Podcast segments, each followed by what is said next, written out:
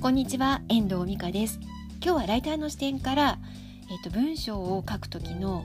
ポイントコツっていうかちょっと気になるまあ、文章を見かけたのでちょっとお伝えをしていきたいと思います。でこういう文章ってどうなのっていう話なんですけれどもあの私ライターの仕事はいろいろあるんですけど、まあ、私がやってる仕事は、まあ、自分で調べて原稿を書いたりまた取材をして原稿を書くっていうこともありますしあと文章のリライトある文章を違う形に書き換える。例えばえーと、この媒体で書いている文章を違う媒体のトンマナっていうんですけどそのトーンその媒体の雰囲気に合わせて書き換えるとか原稿募集された一般のライターじゃない人が書いた原稿をその媒体に載せるために手を加えたりとかっていうこともしているんですね。で今やっている、ま作業がちょっとあって、まそれが一般の方から募集された、寄稿文があるんですけどその寄稿文をその媒体に合わせて書き換える作業をしているんですね。でその寄せてくれた文章を読んでよく何本か見てるんですけど思うことがあるんです。っていうのはあのこの人この提出先にこんな風に思われたいのかなっていうことを感じ取ることができるような文章があるんですよ。ま、というのは普段使わないようなちょっと難しい慣用句を使ったりとかあとうん言い回しがわざわざこうかしこまった形で書いていたりとか、まあ、こんな言葉使わないでしょ普通っていうような言葉を使ったりとかっていう、まあ、そういうあのことを感じることがあります。でそれっていうのはおそらくですけど、まあ、全部が全部そうとは言い切れませんがおそらくその媒体に出すために自分は文章が書けるんだよってことをアピールしたかったりとかうんとうまく書こうかっこよく書こうってしてる気持ちがこう出ている、まあ、そんなことが伝わってくるんですね。でも文章を書く時っていうのは何を意識すればいいのかっていうとやっぱり読んでくれる人をあの提出先ではなくその先にいる誰が読むのかっていうところを考えてあの書いていくことが大事です。先にどう思われたいかっていうことが来てしまうとあの文章ってすごく読みづらいし変な気持ちが伝わってくるんですよね今みたいな。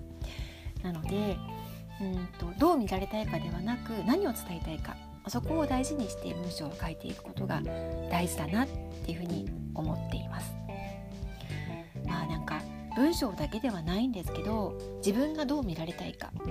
まあ、もちろん自分のことはよく見られたいし、まあ、賢く見られたいかもしれないんですけれども、まあ、どこまで行っても私が思うのは人は等身大が一番かなって思ってるんですね自分を大きく見せようと思ったりとかあのよく見せようって思ってもやっぱりどこかで無理が生じるわけなんですよ。で自分に自信を持って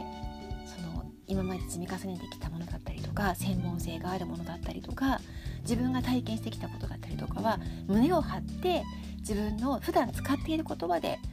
伝えれば、ま、十分なのではないかなっていうふうに思うんですね。もちろんあの読み手を意識することも大事なんですけどあ